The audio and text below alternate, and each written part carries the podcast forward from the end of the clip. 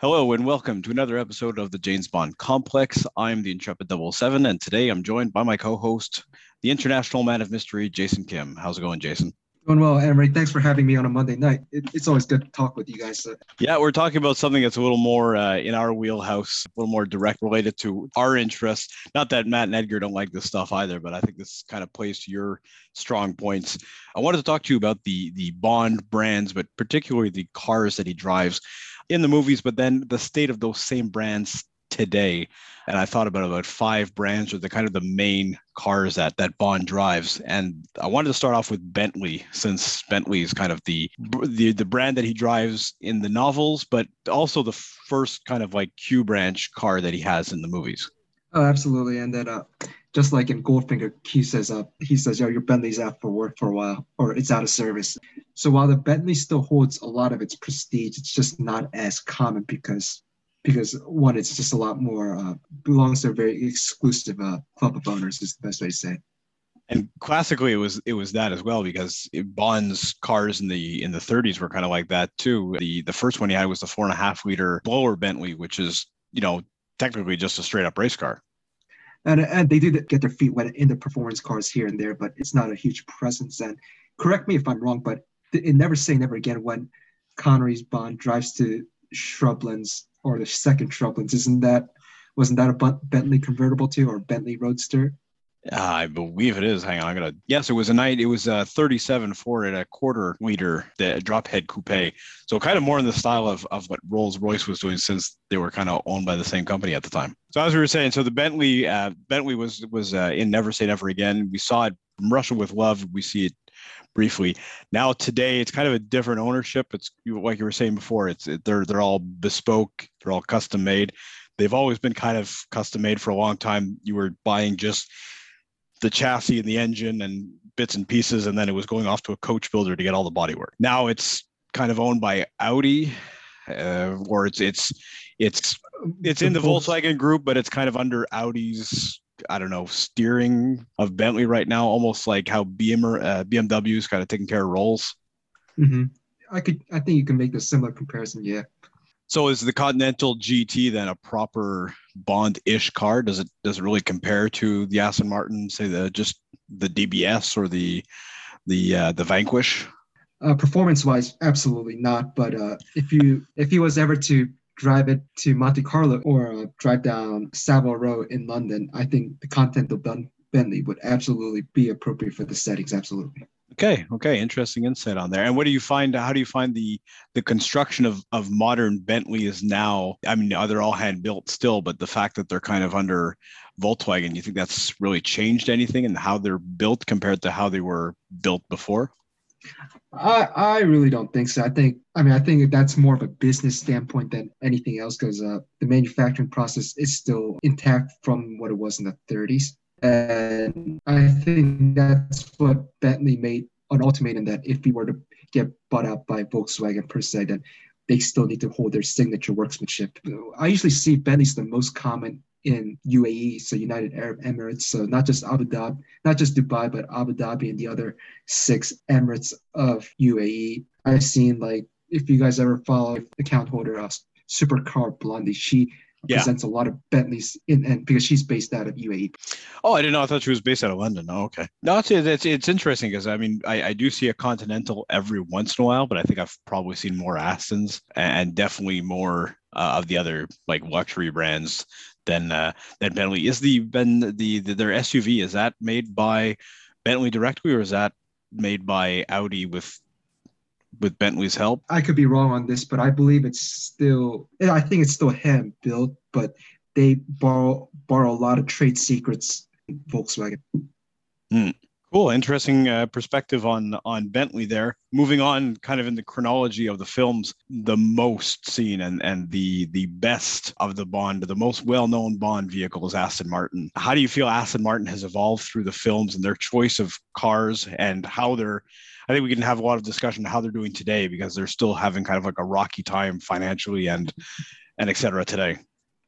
Yeah, that's the thing is Aston Martin doesn't have a parent company like Bentley does, and so that's why they, they always have to go through different ownerships. I know owned by Ford at one in the '90s.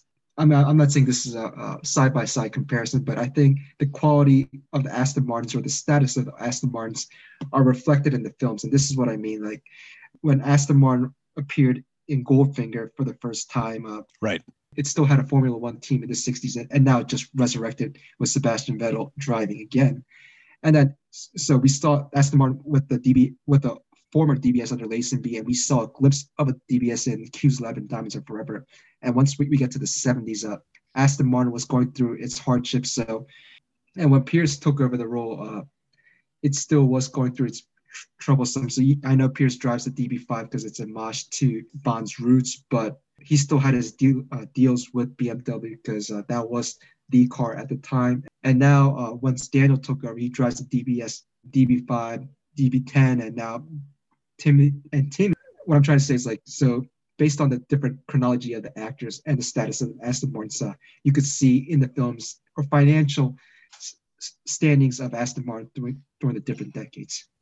I would just say it's better now than it was um, in the 80s and the 90s, because in the 90s we kind of had they, they were reestablished, they weren't back in the Bond fold, and they only got back in the Bond fold because of the deal with Ford and Bond but before that, we kind of had the the Vantage, the V8 Vantage, Volante, hardtop, the Living Daylights, Living Daylights, exactly with Dalton. I was going to say License to Kill, but uh, was Living Daylights. We kind of see it come back, and then they're not with Aston anymore, and then they come back with Aston, but only because they had Ford, so they got Jaguar at the same time and all that. Do you think the financial standing today, with all the news that we, we hear about them today, is it kind of the same old story with Aston Martin, or is it going in a better direction? Do you think? I would say they're making the smart moves in terms of automotive trends because even though I personally don't like it, they produce the DBX SUV as well as they're trying to get into electric vehicles. And granted, Aston Martin will never sell, say, in terms of volume because like you got to remember, they those companies make for each model or the best-selling models, they make 330,000 vehicles a, a year versus Aston Martin makes what like assemble 50 cars a year. So right. they've learned they've learned from their past mistakes and Aston Martin's standing is definitely better than what it was in the 70s or the 90s. I don't know. I can't. I'm not going to be a bean counter and give you the exact financials, but I think the direction that they're taking, and that even though like the latest Aston Martin DB10 or will always be the marketing glamour of the brand, that image will never give you know like pay their workers. So they also they keep that in mind and realize that they need to make cars that actually bring bread to the table, for the lack of a better word do we think that that's really an electric car? Is that really what they're? I mean, I, I feel the same way as you do. Is I mean, I, I feel that there's so many people getting into the electric car game, and the Tesla's already, you know, got a great market share. I, I kind of feel like Aston Martin, they're kind of a niche car maker anyway. Wouldn't it make more sense for Mercedes just to take a bigger stake in Aston Martin and just leave them alone? Kind of like Ferrari. I don't. I wouldn't buy an electric Ferrari because to me, it defeats the purpose. And buying an electric Aston Martin for me kind of defeats the purpose of having an Aston Martin because it's kind of the equivalent. It's it's you're straddling the the GT side, but with the luxury side too. Like there's the performance factor, but you've got the luxury amendments as well. You're you're not trading one off for the other. If I want a luxury car, I wouldn't mind having an electric. If I want a sports car, I don't want any fancy stuff in it. I just want it to go fast and stop fast. But when you're an Aston Martin, you're kind of straddling the in between, you know, I, I kind of feel like I mean, same thing for you is was you don't want to give up too much on one side. I, I can, you know, compromise and say just give me a V8 hybrid instead of the V12. But no, I think those are very valid points. And you know, I was upset when Aston Martin last week announced that they are removing all their manual for all my powertrain friends out there they're removing the three pedal manual transmission because like when I say manual transmission, they're like, oh, dual clutch has manual is manual transmission. Yeah. So like, that's not the same. But no, it's not the same. Removing the three pedal. Three pedals uh, on the floor is different so, than you know the clicky flappy paddle. It's not the same thing for me either. I mean, I know I'm being facetious, but uh, I, with that said, I mean, people still buy Aston Martin Rapide, you know, the the four door luxury Aston Martins, and even though I scoff at people buying it, but people are still buying it. So, and even though it's not the Aston Martin that a James Bond would ever per se, but people are still buying it, and I think that's what Aston Martin realized, and so they're they're trying to get their foot into the game as well too. Yeah, I I can I I just see them doing it different ways. Um, rather than doing it that way.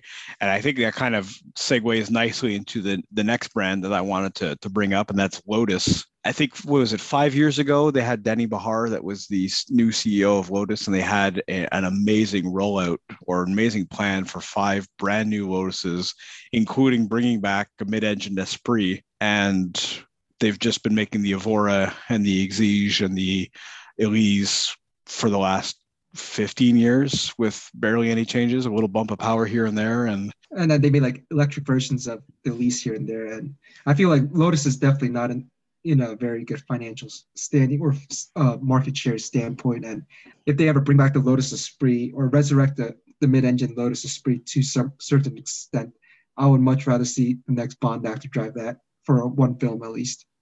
And they had made a I think it was a couple of years ago. They made a, I think it was the Evora 430 special edition. They made a Spy Who Loved Me special edition, but they just it's just because it was white. Like there was nothing else special of it. It wasn't a V8. It wasn't, you know, it wasn't that fancy. But I, I remember that they had this whole business plan where they had a, a whole rollout, five brand new models, and the the Esprit was coming back as a mid-engine car, and everyone was all excited. And then, poof, they went bankrupt again. And and I think that's what Aston Martin realizes that they you can only live off of Bond's image or or Tom Tom Brady's Brady also drives an Aston Martin, by the way. Un- unfortunately, image and endorsements for so long.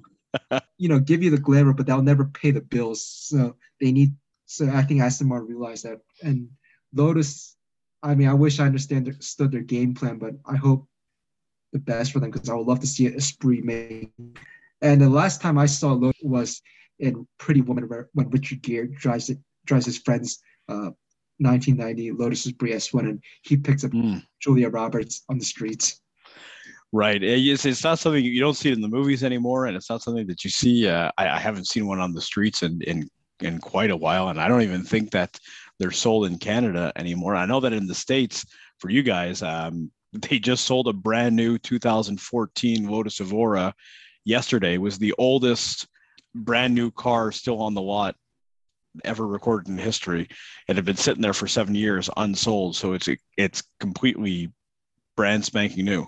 Moving on from Lotus, probably the bottom of the barrel in terms of uh, how they're doing financially, things like that. Moving on to someone who's maybe in a little bit of a better position, BMW, who've made fantastic cars. Oh, BMW is doing fantastic financially. They've got, and, and I, I don't know about fantastic cars but I mean, they've had their missteps, uh, and even now, I kind of, I, I, I really hate the way that they name their cars now because it's so, it's so confusing.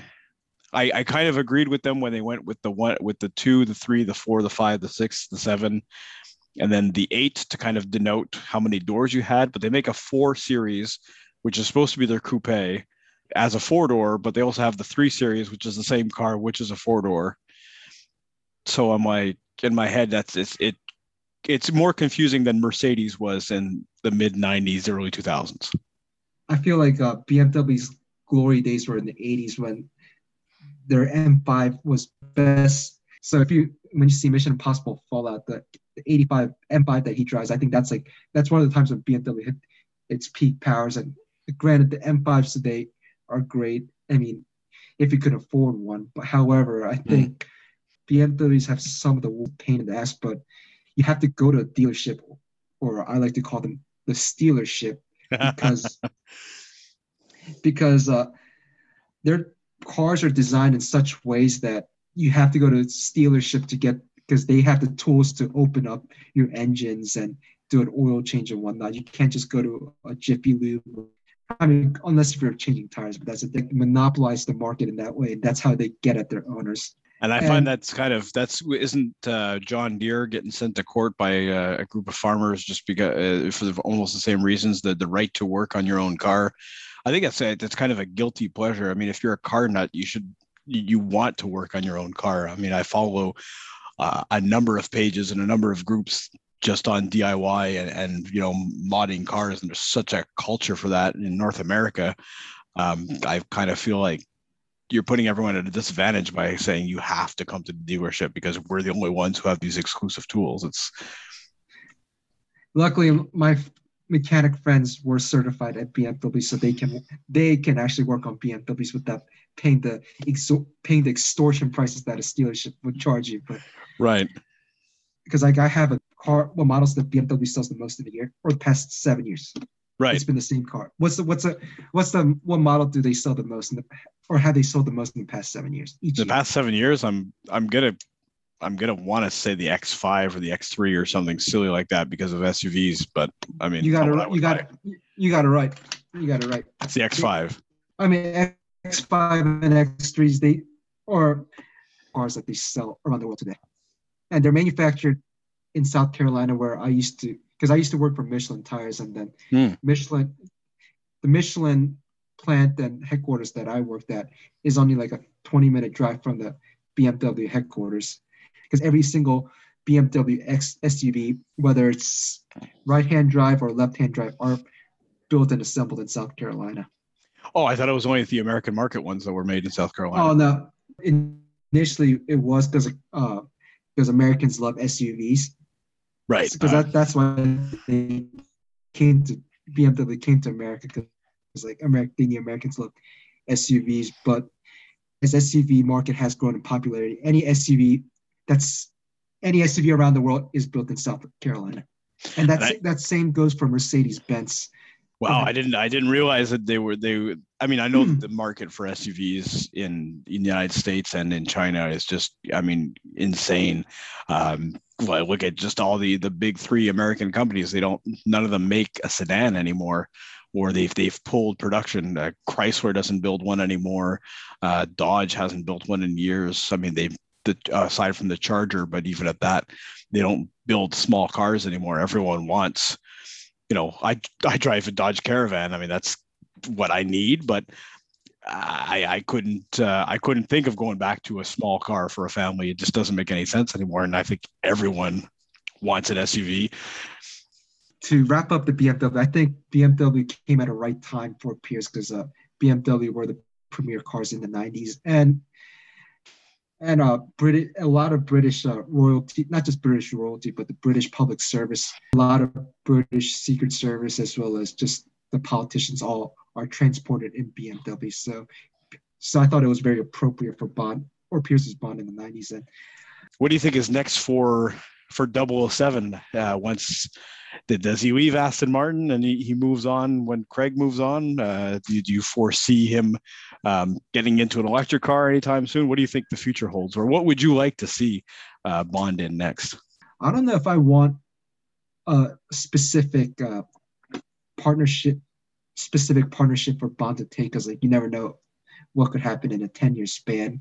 I would like to see them just go kind of like one off and kind of like what they do like in Mission Impossible. I mean, granted, like, but I want I don't want Bond to necessarily drive the latest cars. I want Bond to drive some, you know, a very badass but reliable like 80s 70s car for his next films. It doesn't have to be fully gadget like what Tom Cruise did in Mission Impossible Fallout. Drive an 80s BMW so n- not necessarily a, a mod- modern car, but going back to you know the, the the prime heyday of when everyone was making kind of a reliable, sporty car that everyone could buy. I mean, even going back to, to BMW quickly, um, I, I thought the Z3 and even the 7 Series were kind of a little bit wrong for Bond. I mean, the 7 Series is an executive car. Does he need that? Couldn't he have been in an M3 or an M5 at that point and have you know a little bit more fun with uh, you know a tuner, not not necessarily a tuner car, but a car that had a little bit more pep. I mean, I know Pierce didn't like the Z3 himself. That's what he said in the Gold Goldeneye interview, but uh, because the car's too small.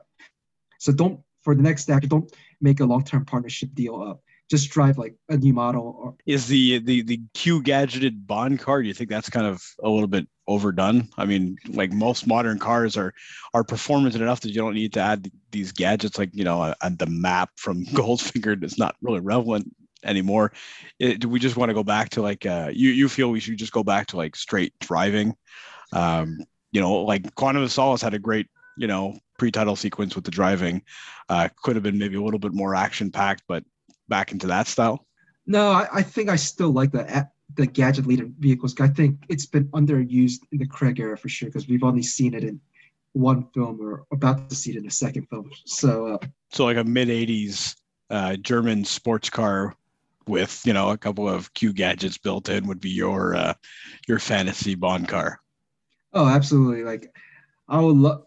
I mean, I, am the I'm the very outlier who says this, but I loved both the Audi, the, the two Audi quattros that Timothy Dalton drove in The Living Daylights, and right. I hell because I mean I I have a huge soft spot for station wagons too, so so I want in the next Bond films like it doesn't have a cute cute gadget laden car, but at the same time have Bond like steal like uh 80s 80s Audi S3 and just goes on a badass kinetic yeah. chase. I mean, why not? I mean, if you use it to its advantage, you know, uh, all-wheel drive, a little bit of off-road, and uh, and or even a or even a 80s Land Rover for all I care. Because like I, I mean, I have a huge spot, soft spot for 80s, as you can see, and yeah, no, you know what? I like 80s cars too. I mean, I was big. I I, I love the fact that the the V8 is back because I mean, I think that was kind of a, a really good look for Aston Martin back then. Uh, I mean, I love 80s muscle cars. I think that would be you know uh, pretty far fetched unless he was you know going back down through the you know the southern United States, and that could be a a cool kind of nod to um, to a sergeant. Uh, Sergeant, Sergeant Pepper, Pepper, kind of yeah, kind of fun. One of those scenes instead of being in an AMC Hornet, you know, driving around in a Z28 Camaro or a maybe not a Firebird because it's a little too Burt Reynolds, yeah. but you know, something cool like that. Have, have Bond just drive a random car and have a very kinetic car chase is what I want to see. Beat up Honda Civic, you know, where he just sticks a screwdriver in the it's unlocked, nice and simple. Cool. Yeah, well, I uh, I don't know about that, but but but I mean, I would like to see. I mean, depending on where Aston Martin heads in the next decade out. I mean, this is a really dream list, but if I could ever see Bond drive a Jaguar, Jaguar X, uh, that would be, that'd be fantastic. I kind of always wondered why. Um, I mean, we've seen Jags only recently because of the whole Ford deal that kind of trickled down back to to Jaguar Land Rover for the last couple of movies where we've seen them a little more frequently. But I, I would love to see him in a, in a Jag coupe somewhere, like even if it was uh, if he had had an XKR or or um, like you were saying, the, the, those were fantastic cars, and that would have been a good look for him. Um, it's kind of doesn't play well for Jaguar because I mean they do have a lot of sports cars and not making as much anymore. Uh, I would have bonded an F type would have worked for me. I think he would have. I think it's also it also creates like a sacrilegious view for some the hardcore Bond fans because like Aston and Jaguar have that rivalry. So it's like, why would you drive a rival's car? So that's why I say yeah. drive a '60s XK instead of a instead of a F type instead. Yeah, I guess if, if rather than go modern, yeah. But I mean, even in the modern, I mean, if he had gone to uh, when they when Lotus had come out and said that they were going to make some new models, I wasn't against them uh, putting a new Lotus model in a Bond movie, and I wouldn't be against them putting a a souped up uh, Bentley Continental GT um, in a Bond movie either. I mean, I think it, it would have its place. Aston Martin's going to have to move over one day. I mean, it's not I, I can't see them going on forever. I mean, I'd love to because I love Aston's, but at the same time, uh, it's it's all kind of in the business details too. I mean, I would like to see Audi. I mean, Audi makes a lot of great luxury SUV, not SUV. Well, they do make great luxury SUVs, but a lot of uh, sports sedans or or even their station wagons. I would love to see Bond drive one. Like I said, just steal one and and find and have cute cute super um, gadget laden and make a great car chase. An old Audi uh, all road. Old Audi all road, or even a, a the recent like Audi RS6 station wagons. Because I oh I yeah, yeah, yeah. I guess where you're going with that. yeah. Yeah. Cool. Okay. Well. um Perfect. Well, thank you very much, uh, Jason, for uh, taking the time to uh, to co-host with me today. Uh, what do you have going on uh, in the future? Do you have anything that you uh, that, that's coming up that you want to share with everyone? Uh, continue my F45 journey because like and continue my Bond 25 fitness challenge until the time that comes out. Yeah, I think we're all in that boat. I think you're doing it better uh, with the videos you've been posting. I think you're doing it better than than some of us right now. You're you're kind of in a good spot, I think. Uh, um, why don't you tell everyone a little bit what the the philosophy with F45 is? Because I don't think everyone is familiar with uh, with what they do. Uh, F45 stands for functional. That's what you stretch, you work out, rest in between stations, and so and every workout is 45 minutes. So it's it's functional movement. So it's not like we're not doing like wall balls like in cross. I'm not bad mouthing CrossFit by the way, but mm. we don't do like movements that. So a lot of movements such as the deadlifts or or lunges, we're doing movements that are based on a regular human movement on a daily basis. Each uh, each workout class, there's about some days there are nine, some days there are 12 stations, and you go through each workout about 40 do about 40 sets and each set being like 40 seconds of work 15 to 10 sec 20 15 to 20 seconds of rest and that all adds up to be 45 minutes of workouts and on saturdays are 60 minute classes and my gym personally is owned by mark Wahlberg. oh nice nice so have you met him or uh... i have i have not met him but uh our owners our studio owners are actually his business lawyers Oh, nice. Okay. So he, oh, well, that's. He, uh... I watched. I read uh, Simon Westerhouse, so Daniel Craig's interview. So I watched David Zaritsky's videos and as well as read his articles on Men's Health Journal. I mean, he's trained not just Daniel Craig, but a lot of other actors for action films like Chris Hemsworth or or right. I don't know about Chris Hemsworth, but like Gerard Butler's another client of his it's not like I'm not saying Daniel Craig did F45 per se, but his workouts were very similar to what an F45 workout would be. His workouts were always 45 minutes, three days a week were strength, three the other two or three days were cardio and mm-hmm. stretching, mm-hmm. cardio and stretching or yoga days as well too. Yeah, I think what I was saying is I think one of the things that gets overlooked a lot is uh, is stretching because I know stretching was a big part of. Um, oh, I used to do it all the time. The uh, P90X. P90X, uh, yeah. P90X whole style. There was there was yoga in that. There was stretching in that too. But uh, F45 seems to incorporate it more into every time you work out. Or not per se, but we have a stretching class separately. Okay. I know I keep talking about. I mean, I know I emphasized like what F45 is. So, so what make what I like about F45 is anyone from any physical level can work out the same class and just modify it. Let's say if I was working, so now because like for dumbbell bench presses, I, I I started at 20 pound 20 pound dumbbell presses and and now I've progressed up to 44 pound dumbbell press. So 44 pounds on each each oh, arm. Oh yeah, yeah, yeah.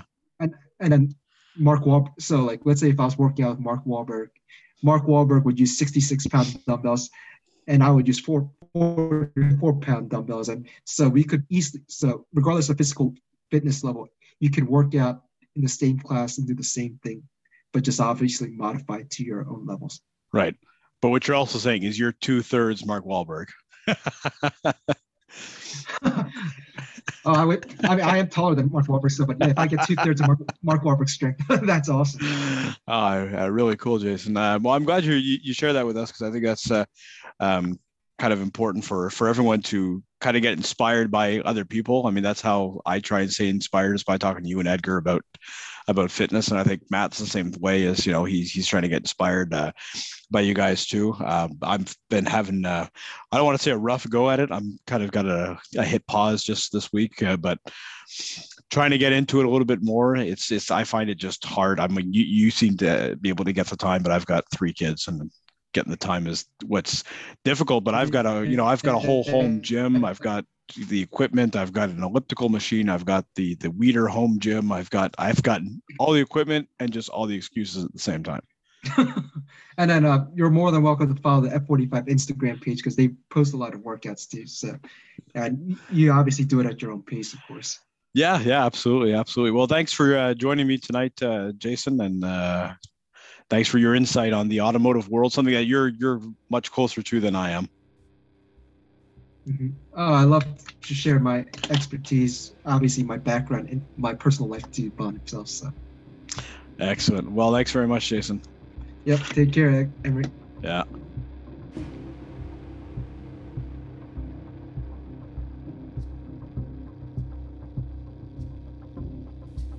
I hope you enjoyed this week's episode of the Intrepid 77 podcast here on the James Bond Complex. Please follow us on our social media accounts at the James Bond Complex and at 77 Intrepid on Facebook, Instagram, and Twitter. Until then, thanks for listening.